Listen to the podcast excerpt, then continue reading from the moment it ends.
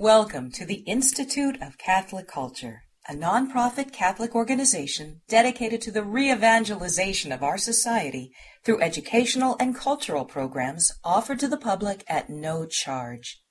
This and other presentations, hundreds of hours of audio, are available for free on our website, www.instituteofcatholicculture.org. There you can listen to or download educational programs related to all aspects of our divine faith, and you can review our schedule of upcoming events. We hope you can join us in person. I'm amazed at this audience and at its size and its enthusiasm. We're kind of crowded here. There must be about 400 persons in this room. No, no, there's about 800 persons in this room. exactly 50% of them are invisible. and they don't take up any room. And if you saw them, everything would change. Imagine you're doing something, you think it's in private, and you suddenly notice somebody through the door, through the window, watching you all the time. What does that change? That changes everything. Well, who are they? Maybe it's just a little kid. That doesn't change that much. Suppose it's your mother. Well, that changes a little more. Suppose it's an angel who has a kind of mental telepathy with God and has a God's eye view on what you're doing. If you really believed that, that would change a lot of things.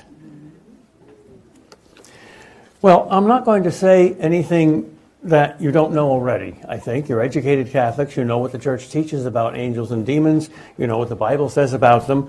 Uh, I'm here just to remind you of things because the most important things are the things we forget, not the things we haven't yet learned. Alexander Solzhenitsyn, in one of the greatest speeches in the history of Western civilization, the Harvard Commencement Address in 1978, Google it sometime on your computer, it's a masterpiece uh, diagnosed the decadence of Western civilization down to one basic cause, and it's very obvious. We have forgotten God. It's not that we don't know Him, it's that we've forgotten Him.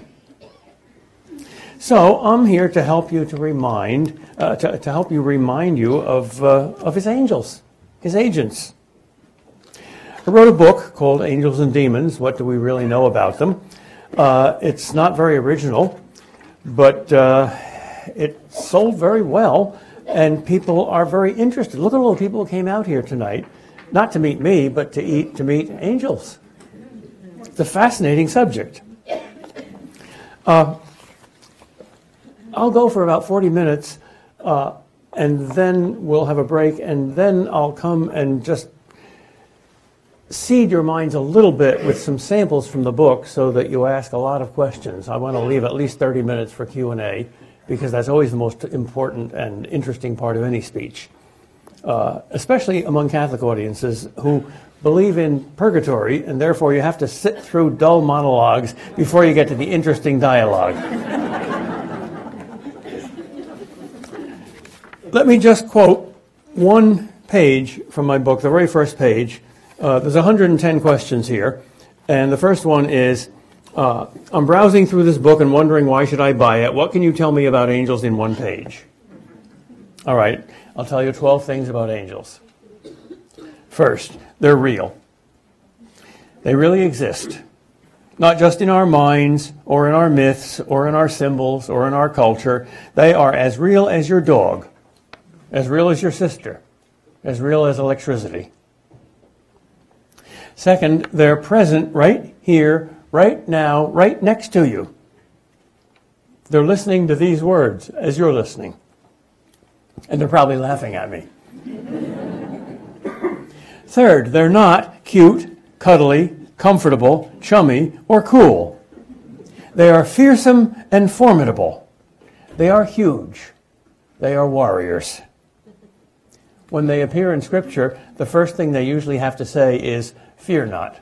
Fourth, they are the real extraterrestrials, the real supermen, the ultimate aliens. Their powers are far beyond those of all fictional superheroes. Fifth, they are more brilliant minds than Einstein. Sixth, they can literally move the heavens and the earth if God permits them. And He sometimes does. Seventh, some of them are evil, fallen angels, demons, devils. These are not myths. If they are myths, Jesus Christ is a fool. Demons and demon possessions and exorcisms really happen. Eighth, angels are aware of you, even though you can't usually see them or hear them, but you can communicate with them. They are not deaf. You can talk to them even without speaking. Ninth, you really do have your very own guardian angel. Everybody does. Jesus said so. Tenth, angels sometimes come disguised. The Bible says, Do not neglect hospitality, for some have entertained angels unawares. That's a warning from life's oldest and best instruction manual. That homeless bum that sh- shows up at your back door, that might be an angel in disguise. 11. We are on a protected part of a great battlefield between angels and devils extending to eternity. That is the ultimate warfare. Finally, angels are sentinels standing at the crossroads where life meets death. They work especially at moments of crisis, at the brink of disaster, for bodies, for souls, and for civilizations. Well, as a philosopher, I like to organize my thoughts logically. So I'd like to ask five questions. What are angels? How do we know about them? Why are they neglected in our culture? Why are they important? And how do they change our lives? What should we do about them? First of all, what are they? Well, first of all, they're creatures. God created them. They're not gods, they're not eternal. Secondly, they're pure spirits. They don't have material bodies. They're invisible but real. They're persons, non human persons, at least as real as you are. Thirdly, they're immortal. They can't die, ever. You can't kill them. Fourth, they're intelligent super intelligent. They're as much more intelligent as we are than we are more intelligent than dogs. Some dogs, anyway. Fifth, their intelligence works differently than ours. Ours is connected with a body, so it works from the bottom up. We learn by experience, by our senses. Angels have no bodies and no senses, so they work from the top down by a kind of God's eye point of view. Sixth, they have wills, moral wills. They can choose between good and evil. Some of them chose good at the beginning, and God confirmed them in that forever. Others chose evil, anti God, from the beginning, and they're confirmed in that forever. So don't ever pray for the conversion of a demon. It can never happen in all eternity.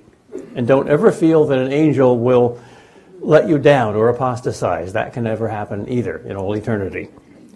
No human beings are either all good or all evil. There's a little good in the worst of us and a little bad in the best of us. But that's not true with angels and demons. Angels are all good and demons are all bad. Next, they're not in time. This is very tricky. Time is one of the trickiest ideas that can ever enter our mind. We all know what it is until we're asked, and then we don't. Uh, since angels are not part of the universe, since they're not made of matter, since you can't get any closer to them by climbing a mountain or taking a, a plane, uh, and since matter and space and time go together, angels are not in our time. You can't say, for instance, that angels were created exactly 13.7 billion years ago when matter was created in the Big Bang. You can't say that angels were created whenever Adam and Eve were created. You can't put a chronological time sequence on angels. Now, that's not as hard to understand as you think because we too live in angel time as well as material time. Your body has a biological clock, and you can measure how old your body is by how many times the sun has risen and set in, in, in your life. And that's chronological time, or chronos. The Greek language has two different words for time. English doesn't, it only has one. The other Greek word for time, kairos, means spiritual time. That's not measured by matter. That's measured by your soul, by your spirit, by your choices, by your purposes. When St. Paul says, it is now time to uh, believe and to repent because our salvation is closer than when we first believed. Uh, does he mean it's 3 o'clock in the afternoon? Does he mean it's Thursday? No, that time is measured by purpose. Uh, you have a soul as well as a body, and they're connected in one person, unlike an angel. And yet, that soul time is different than your body's time. It's connected, but it's not measured in the same way. Angels live only in spirit time or soul time, not in matter time. So they do uh, move forward, they change, they do things, one thing after another but it's not a time that you can measure uh, scientifically by chronometers. Yet they interact with us. God sends them into this universe. God created two universes, you know. He created a universe of, of spirit, angels. And then he created a universe of matter. And then he sent some of those spirits into the material universe. It's like an author writing two novels and putting some of the characters in the first novel into the second as well. He can do that. He can do anything. So they interact with us. In fact, if you take out all of the references to angels and demons in the Bible, uh, well, you wouldn't have too much left. You'd have, you'd have a mess. You'd have a lot of cuttings on the floor, and your scissors would probably get dull by the time you got to the end. They seem to be present at almost everything that's important that happens. Which brings us to the question how we know about angels. And the first way, of course, is what I've just mentioned. They're in the Bible, all over the place. Especially at times of crises, like today. Nobody quite knows what's going to happen next, uh, and there are a lot of different theories as to, about, uh, as to why we are in crisis uh, and what we should do about it. But pretty much everybody realizes that we are not in a calm, peaceful, predictable time. We're in a time when something is dying and something is being born. And that's probably why there are so many visions of angels happening now. So we know about them from, uh, from scriptural history, from biblical history. We also know about them because the church dogmatically and infallibly teaches that angels exist. This is not the single most important thing the church teaches, but it's part of the package deal. Uh, divine revelation is a package deal. If you don't like part of the package and you want to throw it overboard, you've implicitly said that you are the editor of God's mail, not the author. And you have a, a right to edit it before you deliver it. Well, if you don't like angels today, then you might not like something else tomorrow. Uh, if, if I had the authority to edit the Christian revelation and to correct God and to say, let's throw this out, the first thing I'd throw out was hell. The problem is, if I say the hell with hell, because I don't like it, suppose someday I say, well, I don't like heaven either. I'll throw that out too. I remember I had a crisis as a teenager. I didn't want to go to heaven because I thought it was going to be boring. I have ADD, so I get bored very easily. Uh, but I'm a philosopher, so I have ADHD, which is uh, attention deficit in high definition.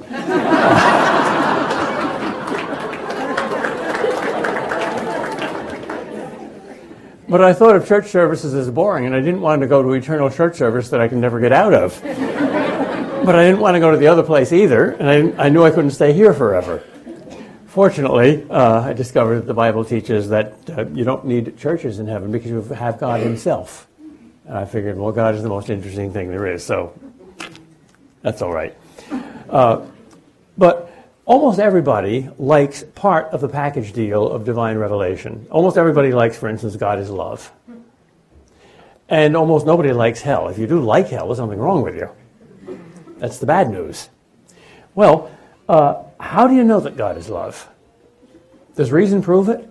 Does history prove it? Does anything prove it? No. God surprises us. He says, I'm crazy. I love you. Of course you're nuts. Uh, of course you're not worthy of love.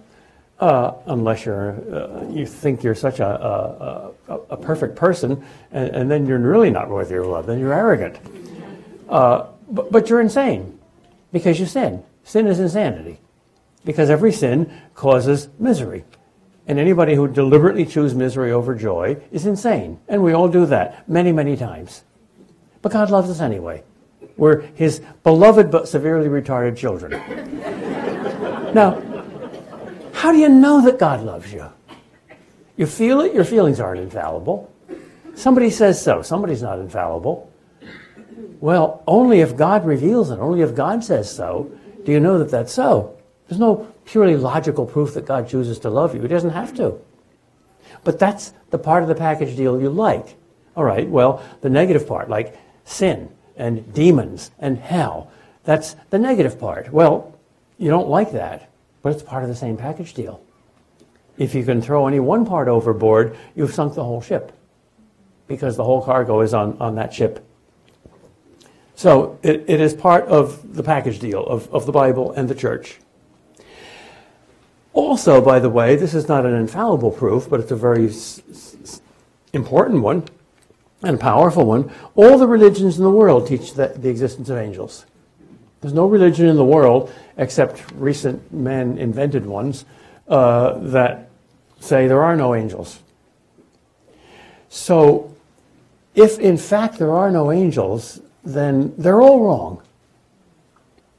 Well, they could be, but then you're a member of a very small and recent and geographically particular group of non religious people in modern Western civilization who alone live in the real world, whereas 99% of all the people who ever lived believe in these spirits and angels and invisible things which, which don't exist. So they're all crazy, and you're the only ones that are sane. That's very unlikely. It's also very arrogant.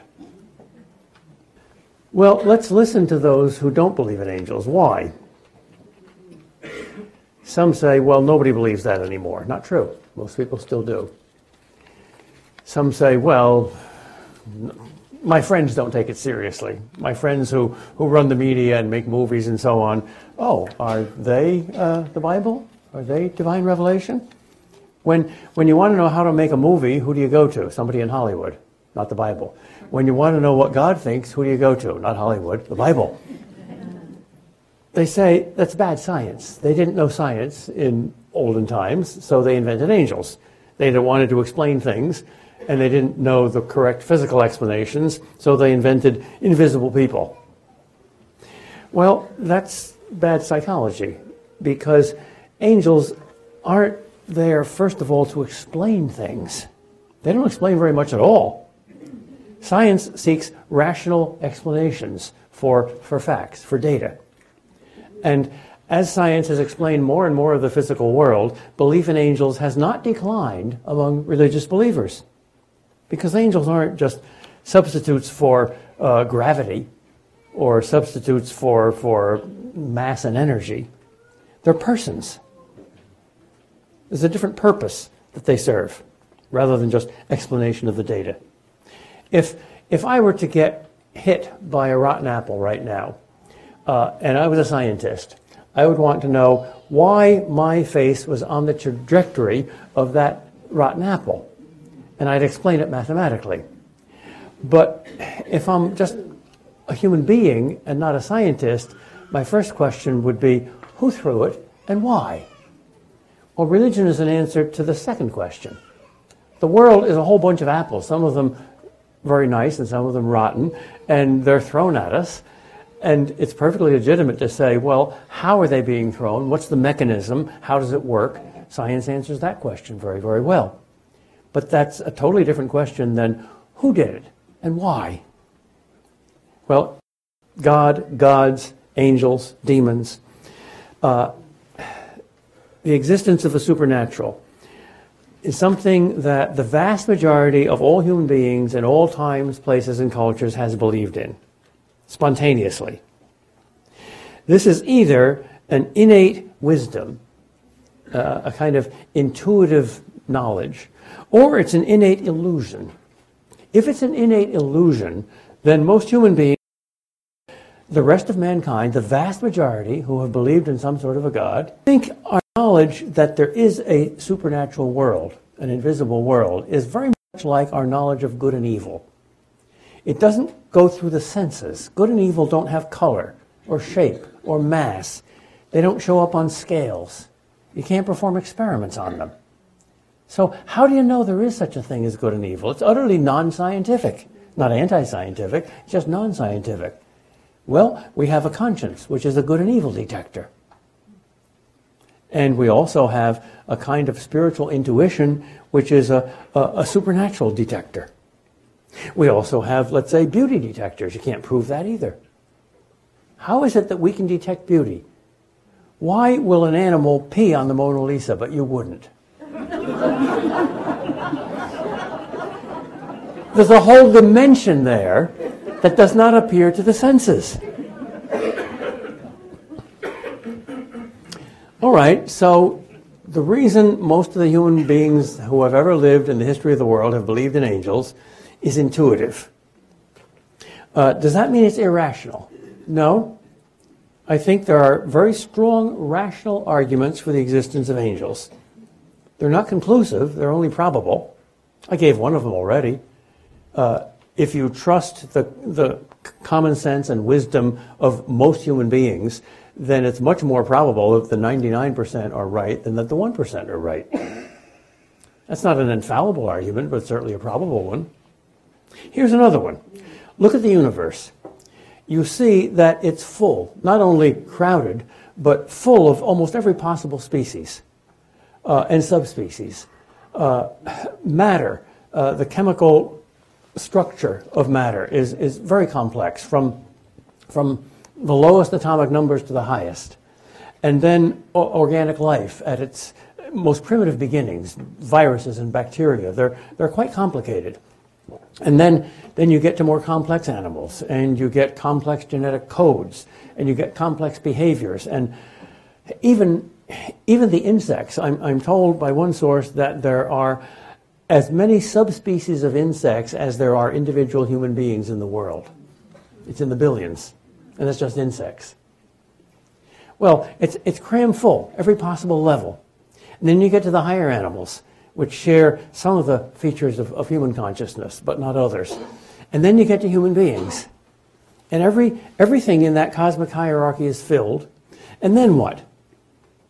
Well, human beings are the first species that is spiritual as well as physical.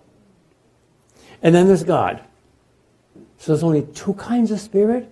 There's millions of kinds of animals, but only two kinds of spirits, human and divine. The gap between God, the infinite spirit, and man, the spirit connected to a body, is a big open gap. It's at least possible that there are all sorts of bodiless spirits, uh, some greater than others, that fill that gap, just as there's all sorts of animals that fill the gap below us. So, by the analogy of animals, uh, it's at least probable that there are angels. Whoever created the universe likes to fill in all the gaps. So why would he leave one big gap above us if he didn't leave any gap below us? That's at least a reasonable, probable argument. But I think it can only be a probable argument simply because God decides what to create. And we can't predict what he does. His choices come from his free will. He didn't have to create angels. He didn't have to create oysters, but he did.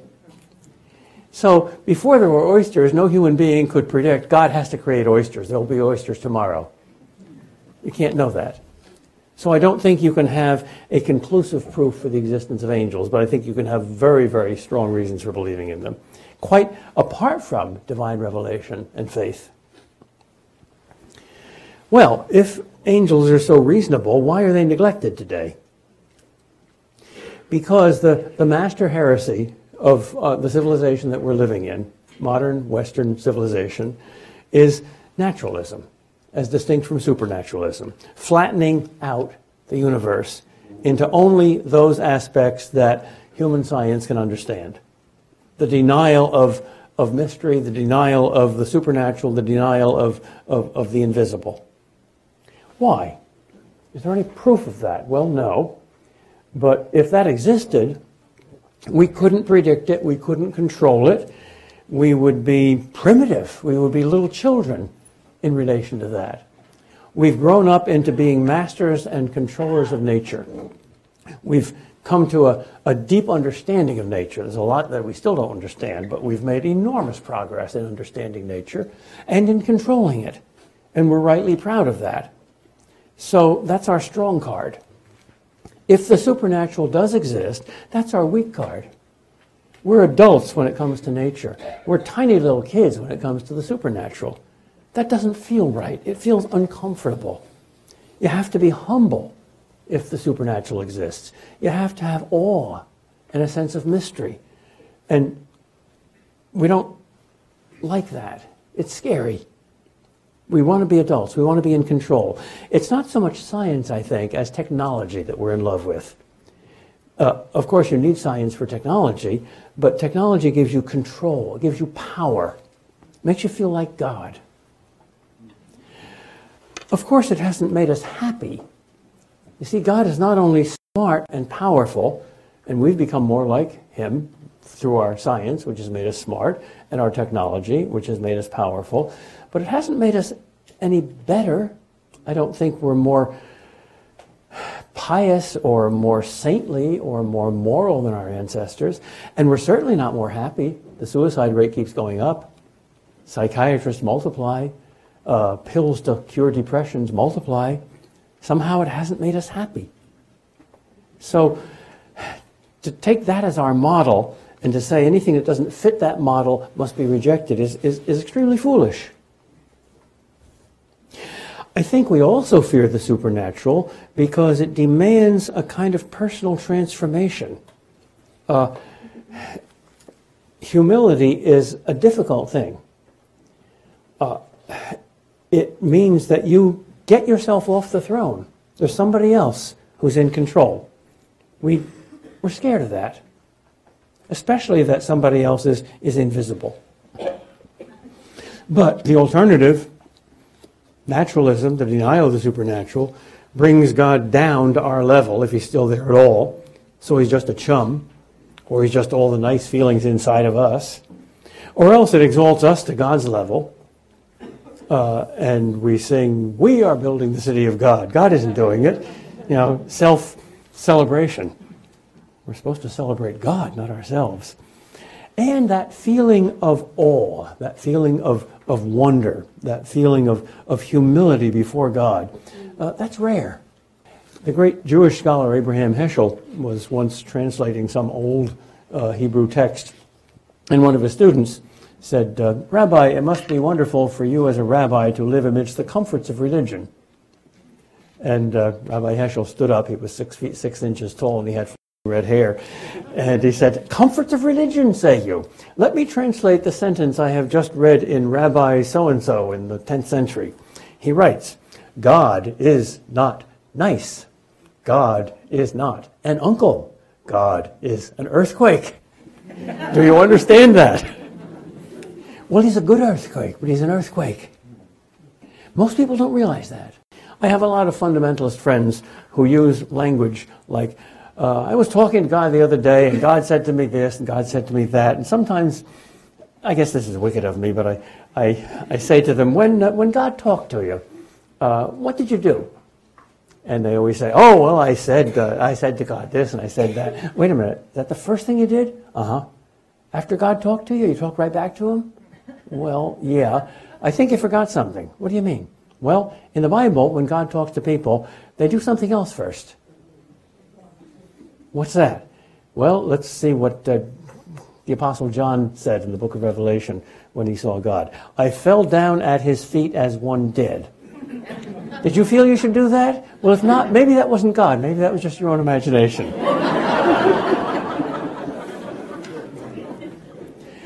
The fear of the Lord is not the end of wisdom. Love of the Lord is the end of wisdom. But the fear of the Lord is the beginning. Because if you don't have that, and if God is just your chum, well, then he's just like your big brother. He's sort of like Harvey. Yes, he's good. Yes, he's loving. But he's not comfortable. He demands something. He demands something that you don't want to give, your, your very self. He wants you to die. He wants you to love him so much that it doesn't feel good anymore. It, it, it, feels like you're not loving him enough. And you have to give him more and more, and you're never, ever satisfied until heaven. And that's very uncomfortable. We like to feel good about ourselves. We like to listen to our pop psychologists, our favorite modern version of the Pharisees, about how adequate and, and comfortable we are. And Jesus is not a pop psychologist. Well, my fourth question is why are angels important? And I'm, I've given you one answer already because they show you the fear of God. When you meet an angel, uh, unless he's disguised as a human being, and sometimes they do that, I'll get into those details later. When you meet an angel, you realize that this is not an equal. Uh, when people see angels, they're always big, they're never little, they're never cute, they're always formidable. Secondly, since angels have free will, and since some of them have chosen evil and become demons, those are scary in a different way. They hate you. We have enemies. Did you know that the word enemies is used over a thousand times in the Bible? How often do you use that word? Not often. When you're at war, you do. Don't you know you're at war? Spiritual warfare is on almost every page of the Bible. That's part of the meaning of human history. We do have enemies. They're not flesh and blood. Our enemies are not uh, the wrong political party. Our enemies are not even uh, the people who, who hate Catholics and wish that we would die. Our enemies are not Muslim terrorists who want to kill our bodies. Our enemies are not uh, abortionists who want to kill our babies' lives. Our enemies are not even the, uh, the pornographers and uh, Planned Parenthood. Uh, our enemies are not wicked people. Those are poor, deluded patients together with us in God's hospital. And we are God's nurses. And some of our patients don't realize that we are their friends, their nurses. So they fight with us. But they're not our enemies. That's very clear. Our enemies are not flesh and blood. They are principalities and powers of wickedness in high places. And if that's not true, the Bible lies. So we're at war. And we need help. So we've got a lot of angels to fight with us. Every one of us has a guardian angel. There are also guardian angels for nations. That's in the Bible too. We have real protectors, someone to watch over me. Well, that changes everything. Once you realize you're at war, the adrenaline clicks in and everything changes. Remember the first time you saw the Twin Towers go down in 9 11 on TV? Remember that was not just a shock, that changed your consciousness of where you were. Good grief, we thought we were at peace, we are now at war. Well, that's the consciousness that we ought to have all the time, because we are at war all the time. There's only two places where we're not at war heaven and hell. There's no heaven and hell, and there's no hell in heaven. Those are the only two kinds of peace. And they're opposite, of course. All right, what's the practical payoff then? What are we supposed to do about it? So there are angels. So there is this spiritual warfare. So what? Well, first of all, thank God for them. They're gifts. God gave us his primary creation, the creatures that are vastly superior to us, to serve us. We are being waited on by our superiors. When Jesus came to earth, he washed the disciples' feet. He played the part of a slave, a servant. And he sends his angels, who are inferior to him but superior to us, to do the same thing. Thank God for them. They send you all sorts of inspirations. When you get to heaven and you meet your guardian angel, uh, you will probably uh, recognize in your past life on earth all the times that he helped you. And they will be thousands and thousands of times. Oh, it was you who gave me that good idea. Oh, it was you who helped me overcome that temptation. Sometimes the help is physical. Oh, it was you who just put that thought into my mind. No, I'd better not cross the street right now. And suddenly the 18 wheeler came and you would have been crushed. Almost everybody has a story like that. They're invisible helpers. And sometimes they're visible.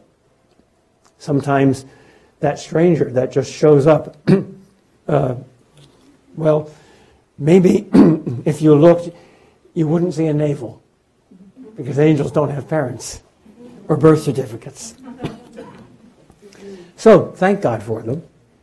Uh, rely on them, the good ones. Everybody has a, an, a good and evil detector. It's not infallible, but we've got it. There are some people that you just spontaneously trust and some people that you don't. And the same is true of spirits. When an angel comes to you, it'll usually feel right. And when a demon comes to you, it'll usually feel wrong. That feeling of darkness. St. Ignatius of Loyola, in the spiritual exercises, distinguishes spirits of consolation and spirits of desolation. Spirits of desolation make, make, make you feel angry and self righteous. Spirits of consolation make you feel peaceful and humble. So we have, we have angel and demon detectors. Welcome the angels. Be suspicious of the demons. And you can pray to your angels, just as you can pray to saints. They hear you. Pray to them spontaneously. They're always present. And pray the prayers that the church gives us. Uh, every morning, you should pray, Angel of God, my guardian dear, to whom God's love commits me here. Ever this day be at my side, to light and lead, to guard and guide. And the St. Michael prayer. You know how that began. Pope Leo XIII, one of the most brilliant popes in history, had this vision of the coming 20th century. I think this happened in 1890 or something, towards the end of the 19th century. And he fell into a swoon. They thought he was dead. He was a really strong guy. Uh, Leo means lion. He had the soul of a lion. But he swooned away like a Victorian lady because when he came out of the swoon, he explained what happened. Uh, God showed him a vision of the devil's favorite century, the 20th. And he said, I had this vision where God gave Satan, at the beginning of creation, permission to pick one century to do his worst work in. And Satan picked the 20th. And God showed me some of the horrors of the 20th century. And uh, uh, right after he, he woke up, he composed the St. Michael prayer to get the church through the 20th century. And that prayer was said by every Catholic Mass, low Mass, after Mass, for 60 or 70 years. Until right after Vatican II, Vatican II said nothing about it, didn't say don't do it but somehow uh, that habit got lost. And very few churches do that. And you know what happened after Vatican II. They sort of lost two generations. Things are changing.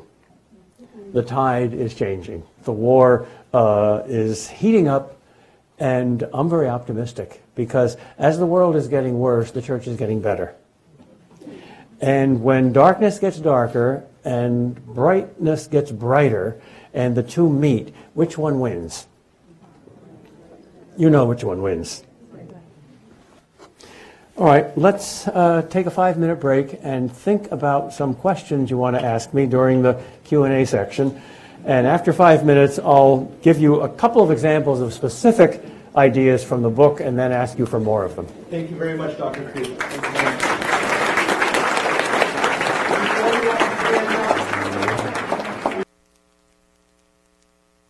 We hope you enjoyed this presentation from the Institute of Catholic Culture.